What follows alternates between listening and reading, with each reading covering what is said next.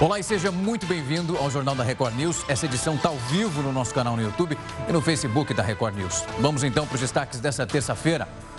Alerta de calor. O Instituto Nacional de Meteorologia alerta por hipertermia. O ensino durante a pandemia. O Conselho Nacional de Educação aprova o ensino remoto até dezembro de 2021.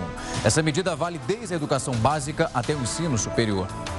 Governo do Rio de Janeiro, o Supremo nega o novo pedido contra o afastamento do governador Wilson Witzel. Ele está fora do cargo desde o dia 28 de agosto. O prejuízo causado pelo calor. As altas temperaturas oferecem perigo aos eletrônicos. Esse calor ele pode causar danos irreversíveis para tela, memória e até processadores.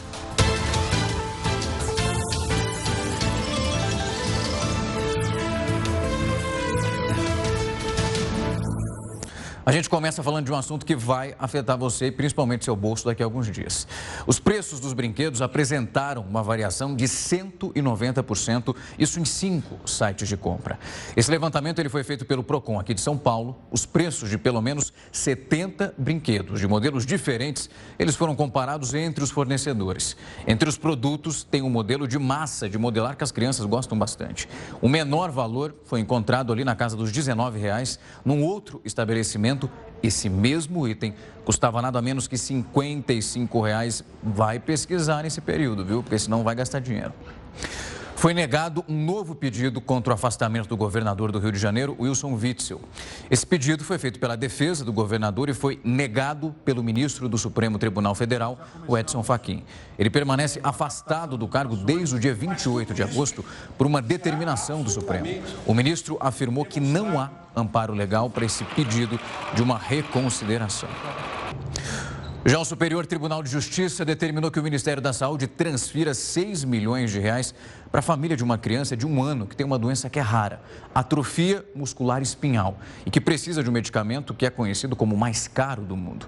Quem tem os detalhes dessa história para a gente é o repórter Yuri Ascar. Boa noite para você, Yuri. Boa noite, Rafael. O medicamento é o Zolgensma, que tem dose única no valor de 12 milhões de reais e é considerado o mais eficiente no combate à doença degenerativa da menina Kiara. Com pouco mais de um ano, ela corre o risco de perder a capacidade de comer e de respirar. Até agora, a família conseguiu arrecadar mais de 5 milhões de reais. A liminar do STJ, assinada pelo ministro Napoleão Nunes Maia, determina que o Ministério da Saúde deposite o valor que falta, mais de 6 milhões de reais em até 15 dias. O Ministério da Saúde informou que ainda não foi notificado oficialmente, mas vai cumprir a decisão da Justiça. Rafael. Obrigado pelas informações, Yuri. O Centro de Controle e Prevenção de Doenças do governo dos Estados Unidos publicou na segunda-feira que existem novas evidências que o novo coronavírus ele pode se espalhar por mais de dois metros, isso dentro de um ambiente que é considerado fechado. De acordo com a nova orientação, as transmissões ocorrem em espaços fechados com ventilação inadequada. O comunicado ainda acrescenta que as pessoas têm maior probabilidade de serem infectadas quanto mais tempo e mais perto estão de uma pessoa com Covid-19.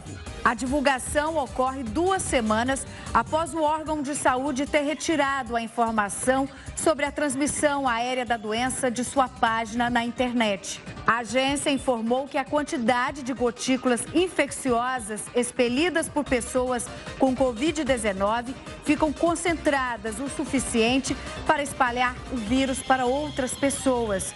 Ou seja, isso vale até mesmo para aqueles que chegam a uma sala logo após uma pessoa infectada ter saído. Essa revisão aconteceu depois que o presidente dos Estados Unidos, Donald Trump, contraiu a doença após participar de um evento realizado tanto em ambiente fechado quanto aberto na Casa Branca, em que todos os participantes, inclusive ele, estavam sem máscara. Outras pessoas foram infectadas. Mas, embora o vírus possa ser transmitido pelo ar, essa não é a principal forma de propagação, afirma o órgão de saúde. O diretor-geral da Organização Mundial da Saúde disse que uma vacina contra a Covid-19 pode ficar pronta até o final desse ano. O Tedros Adhanom falou sobre a expectativa, mas sem dar detalhes qual seria.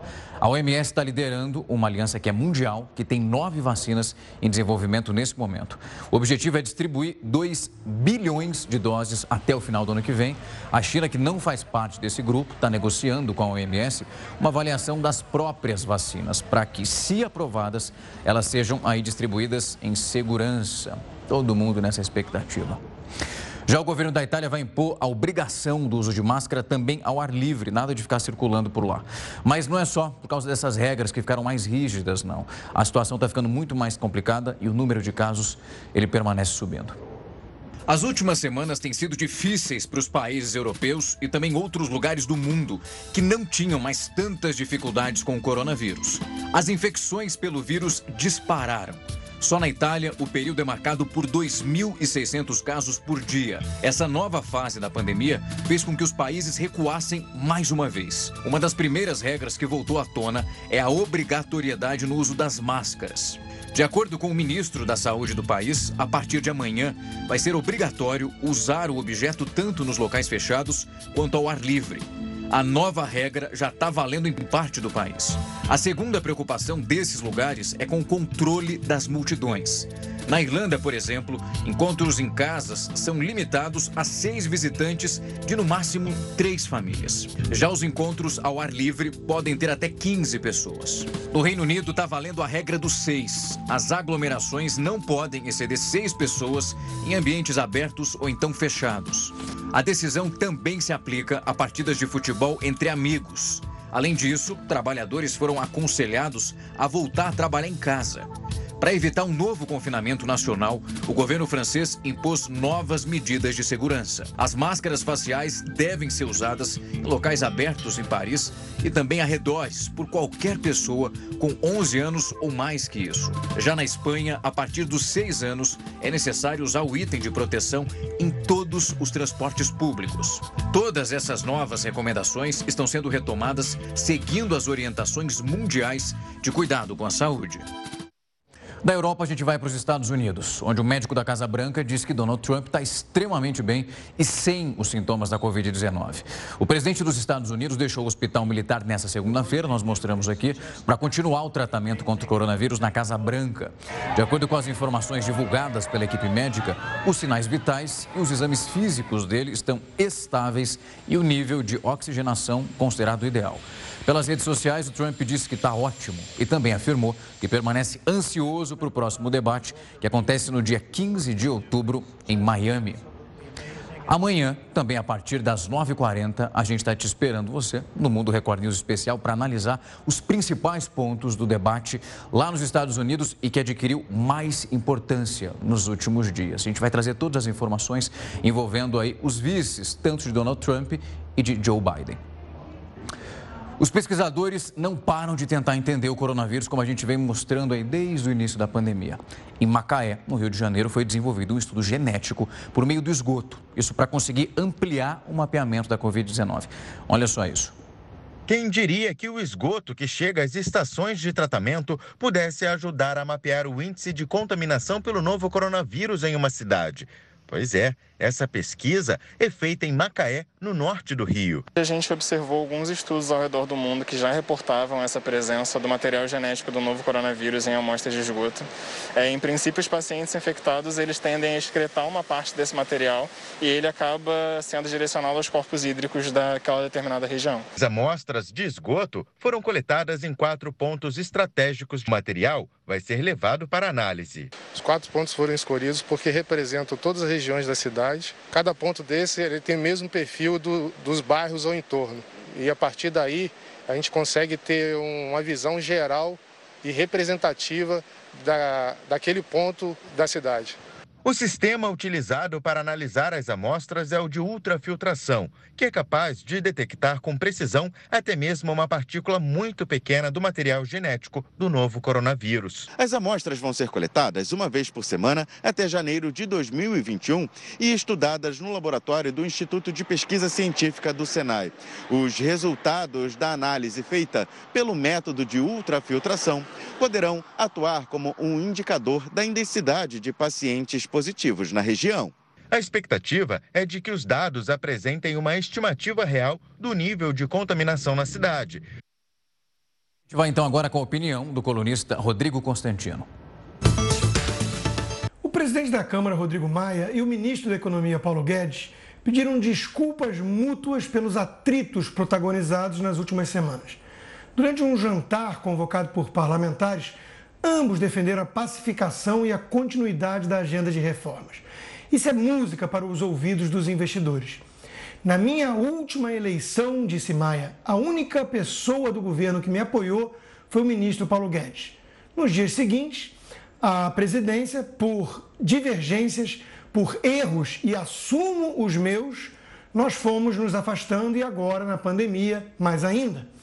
Até na semana passada, deixo o meu pedido de desculpas. Fui indelicado e grosseiro. Não é do meu feitio, ao contrário, declarou Maia. Eu nunca ofendi o presidente Rodrigo Maia, disse Paulo Guedes por sua vez. Isso não é uma ofensa pessoal, foi uma troca de opiniões. O presidente Maia falou: Olha, você está atrasando a reforma tributária. E eu, olha, e as privatizações aí? Isso são trocas de opinião, não tem ofensa. Agora, eu, caso tenha ofendido o presidente Rodrigo Maia ou qualquer político que eu possa ter ofendido inadvertidamente, peço desculpas também. Não é um problema, declarou Guedes em seguida. Maia falou ainda das convergências com Guedes, defendeu a âncora fiscal e disse que não vai ser preciso cortar só gordura, terá de cortar no músculo.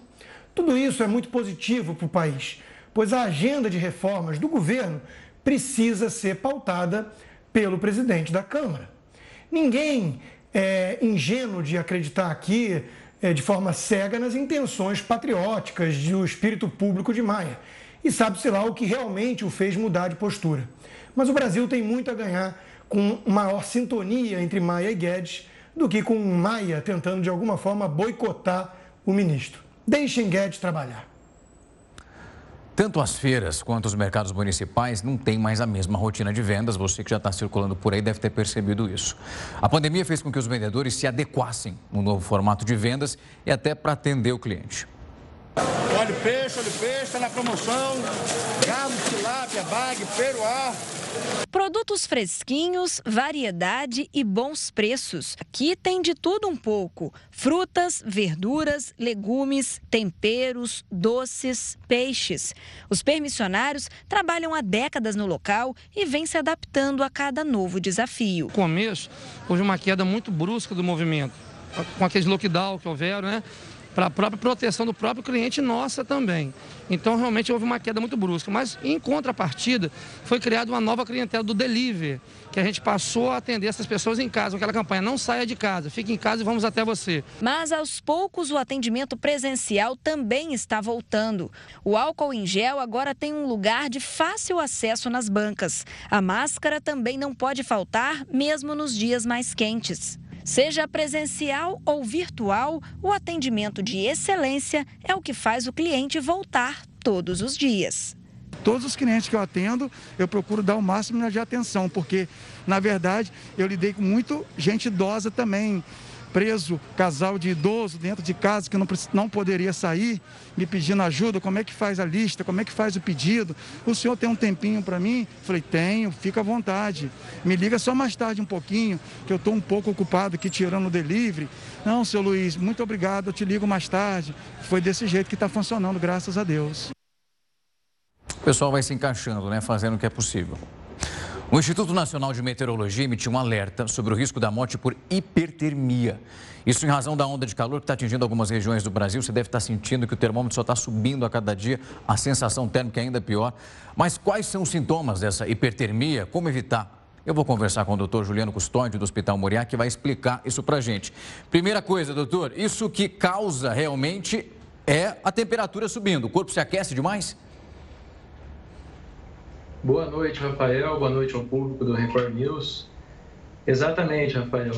É, devido a elevadas temperaturas no ambiente, ficamos expostos é, a riscos por, por ter a elevada temperatura do corpo associada à temperatura ambiental elevada também.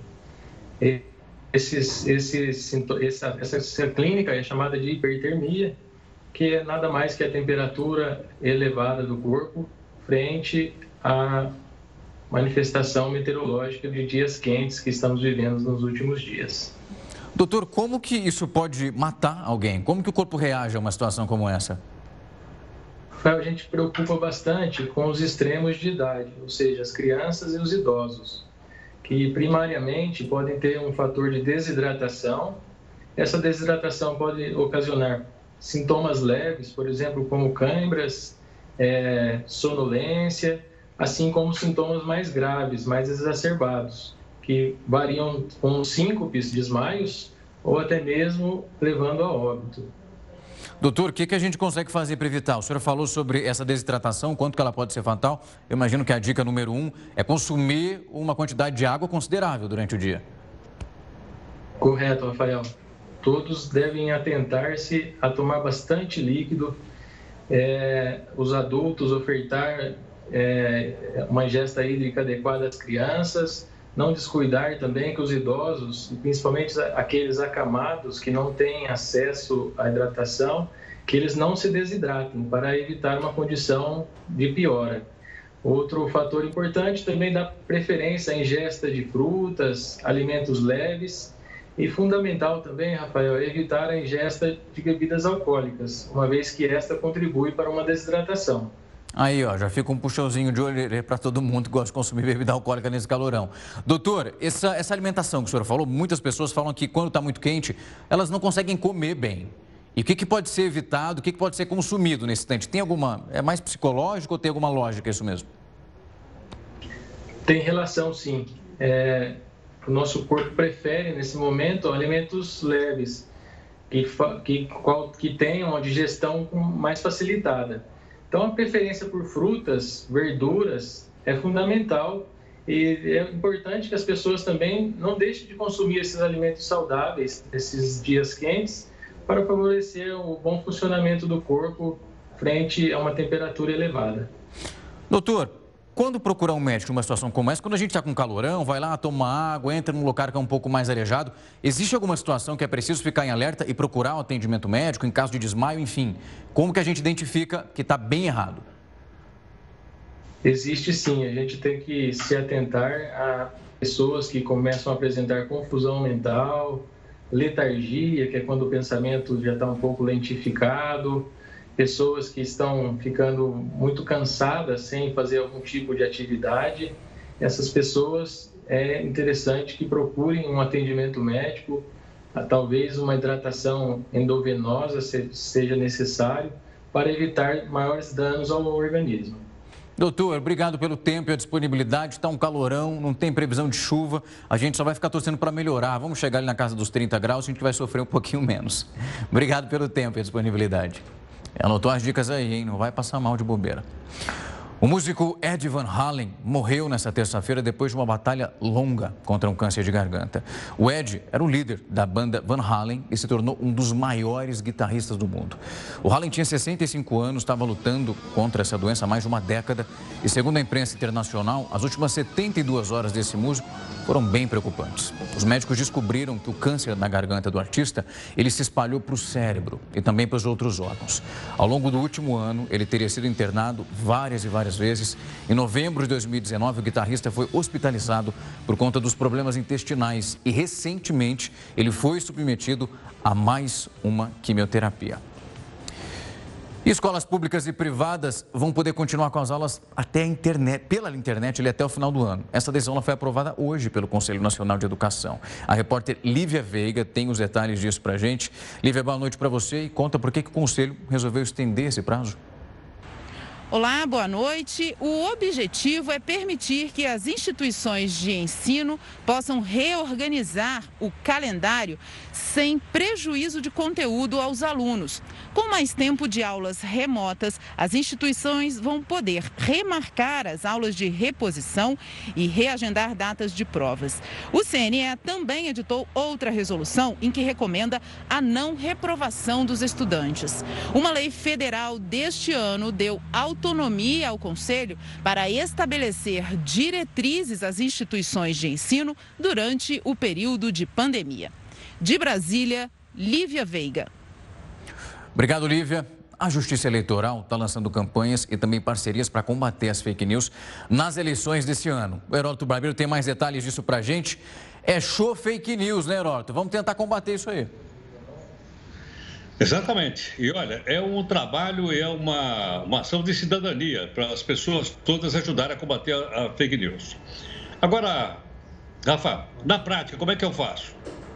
Em todos os uh, sites da Justiça, da Justiça Eleitoral, tanto federal como estadual, tem um aplicativo lá chamado Pardal. Já ouviu falar nele ou não? Já, já ouvi. Ele ficou bem famosinho ultimamente, faz um tempinho. Pois é, tem o Pardal. Então é o seguinte, se porventura eu perceber que tem um robô mandando aquele monte de coisa para mim, ou se tem, por exemplo, pessoas que estão sendo pagas para colocar notícias é, inverídicas sobre outros candidatos. O que, que eu faço? Eu entro lá no site do tribunal e entro no pardal e denuncio o cidadão lá. Então, essa denúncia é uma denúncia cidadã, é uma denúncia do bem, para que a gente possa, então, dar condições iguais para que todas as pessoas possam votar e escolher o melhor candidato a vereador e o melhor candidato a prefeito. Aliás, tem mais um detalhe interessante também, explicado aqui pela Justiça Eleitoral, Rafa, que é o seguinte. No Brasil, nós temos 550 mil vereadores. É vereador que não é brincadeira, né? Tem quase meio milhão de vereadores no Brasil. Ocorre que pelo menos 159 candidatos à vereança, não prefeito da vereança, eles estão usando o nome transgênero, o nome social pela primeira vez. Então, se o indivíduo trocou o seu nome, é, ou tem um nome de guerra, ou tem é, alguma coisa que qualifica uma mudança sexual que ele fez, ele pode sim registrar no Tribunal Superior Eleitoral, no Regional e no Superior Eleitoral. Aliás, já registrou, né? esses nomes já estão registrados. Chama atenção que agora são 159, é um número bem maior do que aconteceu em outras épocas, não é? em que né, menos pessoas estavam é, participando disso. Mas é, nós estamos caminhando em direção a essa campanha. Vem aí novas é, divulgações. Os candidatos estão na rua, as agendas estão sendo distribuídas e cabe a nós agora ficarmos de olho né, em cada um deles para a gente saber então qual é a proposta que ele tem para dirigir melhor a cidade. Hoje até a gente contou aqui, está lembrado, Rafa, que pelo menos umas 100 cidades brasileiras vão ter um único candidato a prefeito. Não é porque o salário não é bom? não, não é isso não. É que o pessoal resolveu se juntar e só tem um candidato aqui, votamos nesse candidato.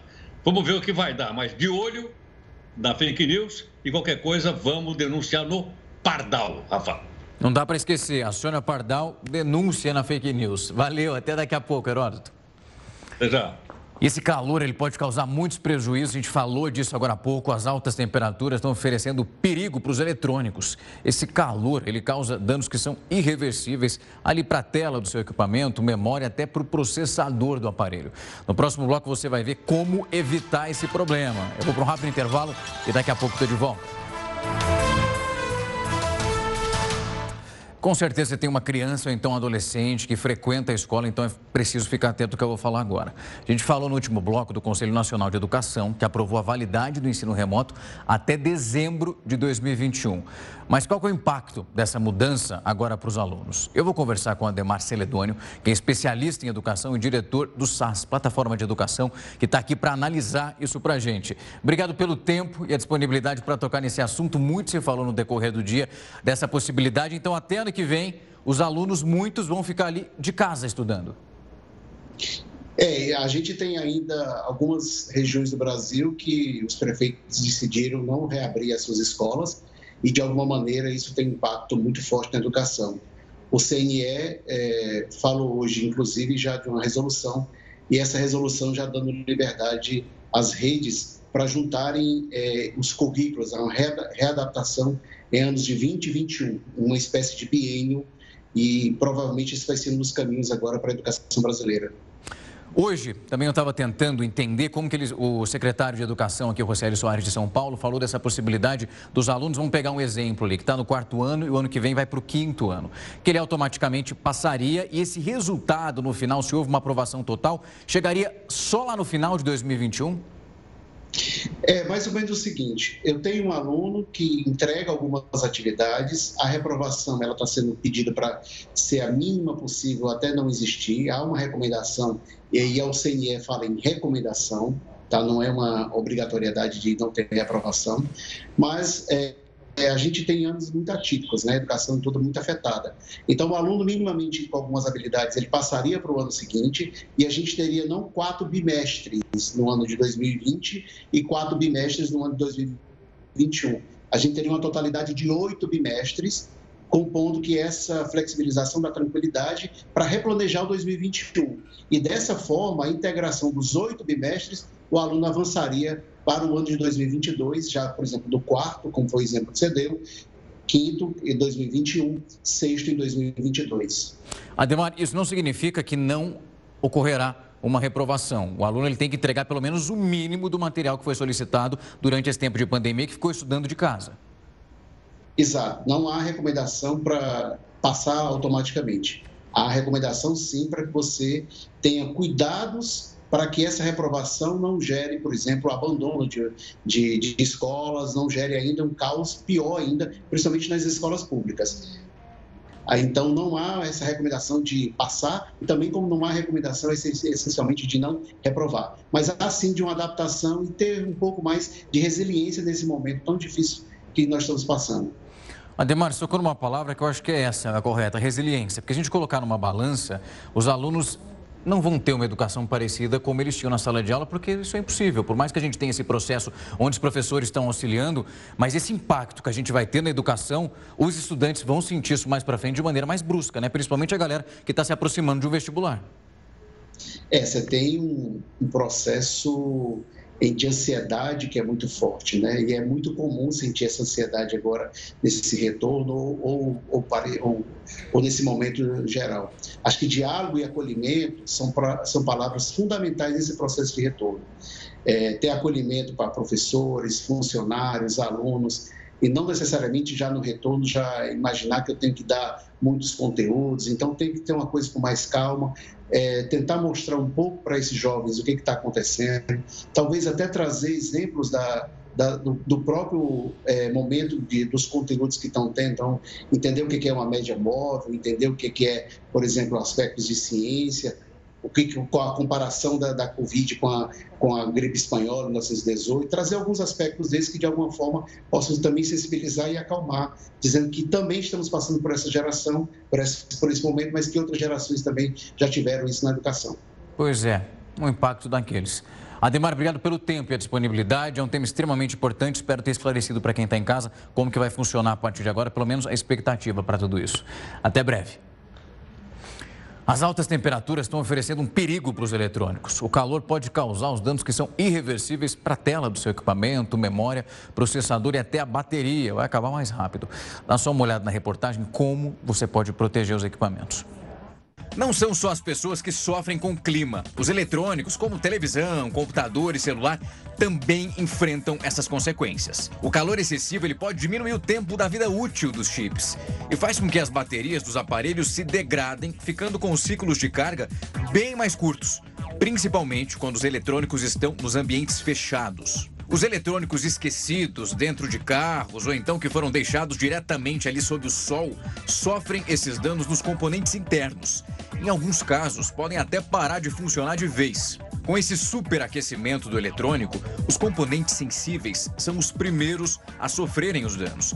Por exemplo, na tela LCD, há riscos de que o cristal líquido vaze, deixando aqueles pontos pretos no seu visor. Existem algumas soluções que podem ajudar a resolver esse problemão.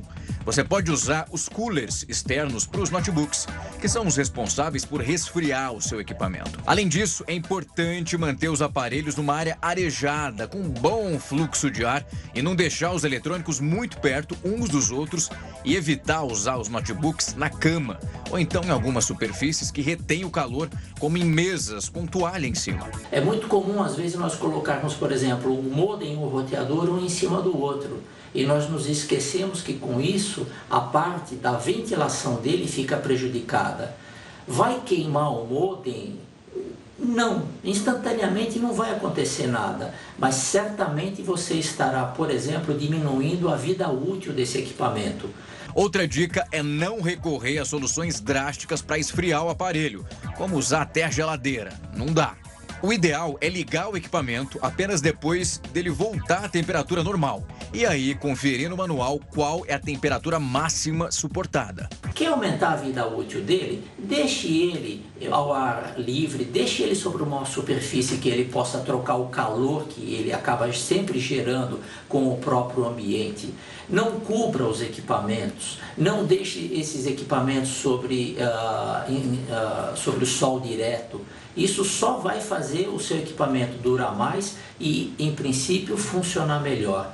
Tenhamos sempre isso em mente. A gente falou aí para não colocar na geladeira, fez uma brincadeira na reportagem, mas é real, a gente falou porque acontece. Não é porque está quente que vai colocar na geladeira para esfriar mais rápido e depois sentar no sofá para usar o notebook, o videogame, seja lá o que for. A caderneta de poupança bateu um recorde no mês de setembro. Esses depósitos passaram de 13 bilhões de reais. Esse é o maior valor para o mês, lá fazendo uma análise desde 1995. No acumulado do ano, a poupança, a poupança, melhor dizendo, captou cerca de 137 bilhões de reais.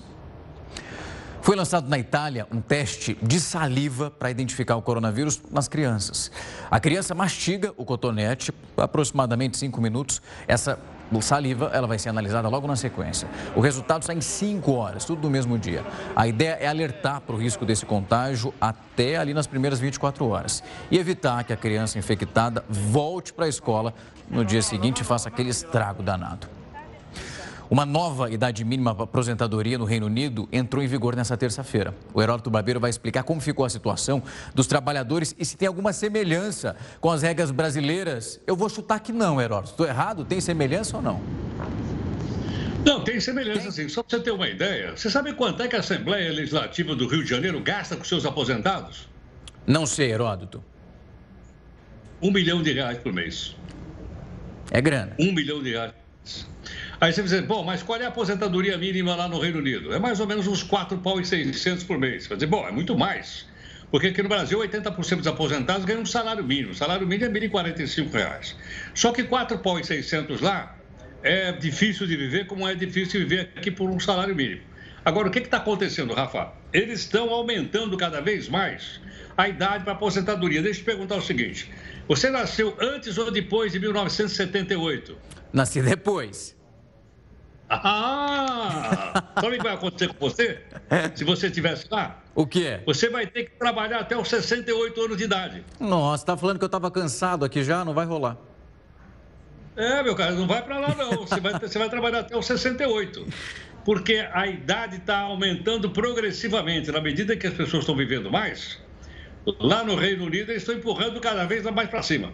Para a gente ter uma ideia, então, vamos ver o pessoal até 1960, 1960. Idade mínima agora é para homem e para mulher, não é, era diferente. Era 63 para mulher, 65 para homem. Agora olha o que aconteceu. Os dois têm 66 anos de idade. Agora tem que ter 66 anos de idade. A, a, o pessoal da parte depois de 1978, como eu citei o seu caso, vão ter que trabalhar lá no Reino Unido da rainha pesquisa, ela deve ter mais de 90 anos de idade. Mas só para a gente fazer uma comparação rápida, vamos mostrar outra informaçãozinha aqui, para a gente saber como é que está o nosso sistema. Vamos olhar o que está acontecendo no mundo. Vamos lá. Aposentadoria no Reino Unido, então. O cidadão recebe 1.300, vou falar em reais, 1.300 reais por semana. Aqui no Brasil, o salário mínimo dá 250 reais por semana. Mas como eu falei agora há pouquinho, o valor do benefício lá equivale mais ou menos ao nosso, porque o custo de vida lá realmente também é muito alto. Né? É muito alto também. Outra informação importante para a gente fazer comparação. como as pessoas não conseguem viver só com a aposentadoria do governo, agora automaticamente as pessoas também vão fazer a, a, a chamada previdência privada. E vem mais mudança aí. 2028 a 2037 vai aumentar. Ou seja, quem começar a trabalhar agora, agora, lá na Grã-Bretanha, vai se aposentar com 70 anos de idade. Ou, perdão, com 70 anos de trabalho. Nossa. Porque ela vai viver até 82, 84 e tal, que a média de vida está aumentando cada vez mais. E é por esse motivo, então, que eles estão dizendo o seguinte: bom, para segurar isso, não basta a previdência pública, que é aquele que eu citei agora um pouquinho, de R$ 4.600, a pessoa vai ter que participar também da previdência privada. Como você vê, uh, Rafa, na medida em que as pessoas vão vivendo mais, a aposentadoria também vai sendo empurrada cada vez mais lá pela frente. Então, eu espero que você esteja animadíssimo para trabalhar até os 68 anos de idade, tá bom, Rafa? Fiquei até chateado agora. Achei que ia ser mais cedo. Não vai rolar, não. É trabalhar, ó. Você não tem aposentadoria, não. Até daqui a pouco, Heródoto. É, não tá fácil, não. Falando em dinheiro, a Caixa Econômica libera hoje aquele saque em dinheiro para quase 4 milhões de pessoas nascidas no mês de junho. Todos que fazem parte do ciclo 2 de pagamento podem sacar e transferir esse dinheiro hoje, os 600 reais. Esse dinheiro ele pode ser resgatado nas agências bancárias e também nos caixas eletrônicos em lotéricas do país inteiro. Eu tenho um convite agora extremamente importante para você Amanhã, agora sim, vou falar diretamente com você, porque eu tenho um convite muito importante. Amanhã você vai junto comigo direto para os Estados Unidos para acompanhar o debate entre os candidatos à vice-presidência. Amanhã, 10 da noite, ao vivo, tem o debate dos candidatos a vice-presidente dos Estados Unidos, Mike Pence e Kamala Harris, com tradução simultânea aqui na Record News. É amanhã e eu vou estar te esperando. E sementes enviadas da China para os brasileiros têm fungos, ácaros e plantas daninhas. Essa informação ela vem do Ministério da Agricultura. Até o momento, 258 pacotes foram enviados para os moradores de quase todo o Brasil. A correspondente Silvia Kikuchi vai trazer mais detalhes sobre esse assunto para a gente entender o que está acontecendo no próximo bloco. Não sai daí. JR News está de volta. O Ministério da Agricultura identificou a presença de fungos, bactérias, ácaros e até plantas daninhas naqueles pacotinhos de sementes que chegaram no Brasil sem que ninguém tivesse pedido. Além do Brasil, esses pacotes chegaram em vários outros países. A gente vai então lá para o Japão falar com a correspondente Silvia Kikuchi. Para ela lá é bom dia, bom dia para você, Silvia. Conta para a gente o que as autoridades japonesas estão investigando agora nesse caso. Olá, boa noite, Rafael. Sim, e mais do que qualquer suspeita de atentado químico ou algo do tipo, as autoridades japonesas acreditam que se tratam de fraudes em vendas online. Aqui no Japão, o Ministério da Agricultura recebeu cerca de 20 mil denúncias até 9 de setembro. Recolheu 9 mil embalagens e examinou 2.500 amostras. Entre essas sementes tinham plantas venenosas e pragas que podem afetar o meio ambiente. Nos Estados Unidos, a investigação está mais avançada e as autoridades informam que as sementes de lá são, na maioria, de plantas ornamentais.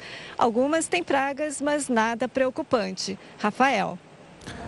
Obrigado pelas informações, Silvia. Está aí, ó, susto atrás de susto. A crise na Venezuela está atingindo muitas áreas, entre elas tem a produção e também a venda de combustíveis. E agora o governo de Nicolás Maduro estabeleceu um rodízio para que os cidadãos possam ir para o posto abastecer o carro. O HB vai estar de volta aqui agora para explicar essa situação. Lá também é só susto atrás de susto, né, Heródoto? Tá fácil não. Exatamente. Para você ter uma ideia, Rafael, a gasolina mais barata do mundo é a gasolina da Venezuela. Quanto custa? O litro da gasolina, um centavo de dólar só. Só que não tem. Os carros ficam lá semanas sem, sem, sem, sem encher o tanque porque não tem gasolina. Gasolina da Venezuela, ela está vindo do Irã, só para você ter uma ideia. Olha o monte, olha a fila aí. Mas você pode optar pelo seguinte: ao invés de você pagar em Bolívar, que é a moeda nacional da Venezuela, você pode pagar em dólar. Mas aí, se pagar em dólar, tem gasolina? Tem. Fica na fila? Não. Para encher o tanque de um carro não é muito caro em dólar, são 20 dólares para encher o tanque de um carro. Então, 20 dólares sim, seria mais ou menos o quê? Seria mais ou menos uns 200 reais, por aí, 5 vezes 4, 200 reais para você encher o tanque do seu carro em dólar. Agora, o que, que significa 20 dólares na, na Venezuela? 20 dólares, Rafa, é o salário mínimo mensal de uma pessoa na Venezuela, mais o ticket de refeição. O ticket de refeição e o, o, salário mínimo, eles somam 20 dólares. 20 dólares é quanto você gasta para encher o tanque do carro pagando em dólar. Essa situação da Venezuela.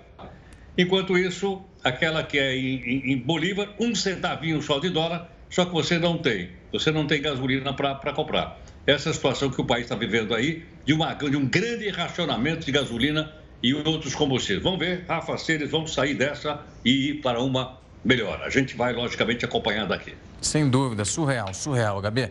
Amanhã estamos aí de volta, viu? Até uma ótima noite para você. Agora tem uma notícia boa para o meio ambiente para dar uma amenizada. A produção de lixo reciclável cresceu aqui em São Paulo nessa pandemia. O aumento está relacionado ao fato das pessoas passarem mais tempo em casa. Você vai ver no próximo bloco tudo isso, não sai daí. E vamos de notícia boa. A produção do lixo reciclável cresceu aqui em São Paulo nessa pandemia. O aumento está relacionado ao fato que as pessoas estão passando mais tempo em casa. A cidade de São Paulo produziu mais de 46 mil toneladas de lixo reciclável de março até setembro desse ano. Isso representa quase mil toneladas a mais do que no mesmo período do ano passado. Esse aumento está relacionado com o fato de que as pessoas estão passando mais tempo em casa. E dessa forma, parte do lixo que se produzia fora das residências acabou sendo levado para o ambiente doméstico. Sem contar que esse tempinho de sobra fica até mais fácil separar os recicláveis dos não recicláveis. A Associação Brasileira de Empresas de Limpeza Pública e Resíduos Especiais confirma a mudança nessa relação da população com o lixo. Os novos padrões de consumo trouxeram um impacto direto na geração de resíduos sólidos. Então, a questão de um maior consumo é, do comércio online, de deliveries, alimentos pré-prontos, trouxe um aumento no total de resíduos recicláveis descartados. A coleta e tratamento de resíduos é uma das atividades consideradas essenciais e que continuam sendo realizadas. Os catadoras e catadores estão tomando cuidados como todas as pessoas, né? Com uso de máscara, lavando suas mãos com água e sabão. Os que conseguem ter álcool em gel também estão utilizando álcool em gel e principalmente estão pedindo para as pessoas separarem os materiais e se o material se tiver alguém com, que tem algum sintoma ou que testou positivo do Covid-19, retirar esse material e colocar no lixo comum num saco fechado. É importante ter consciência de que cada pessoa pode, dentro da sua própria casa, ajudar nessa tarefa. Separar de forma correta os produtos recicláveis é uma maneira de contribuir com o meio ambiente. Mas ainda tem muita gente que descarta esse material reciclável de forma equivocada. Por isso, é preciso fazer esse descarte da maneira correta. A forma de descarte pode impactar diretamente na reciclagem e muitas vezes até inviabilizar esse processo. O descarte de uma embalagem suja com restos de alimentos, por exemplo, pode gerar a contaminação dos materiais e dos cooperados, atrair animais e proliferar doenças. Uma forma simples de evitar isso é deixar os recicláveis dentro da pia enquanto lava sua louça antes de fazer o descarte. Além da limpeza, é muito importante tomar cuidado com o descarte de vidros quebrados e outros objetos cortantes para que os catadores não se machuquem na hora da coleta. Para isso, você pode cortar uma caixinha de leite ao meio, colocar esses resíduos em uma metade e tampar com a outra. E com todas essas dicas, o Jornal da Record News vai ficando por aqui. Agora são 10 horas em ponto. Continua ligado aqui com a gente, que ela já vem logo na sequência. Viviane Barbosa com Hora News, edição das 10. Até amanhã.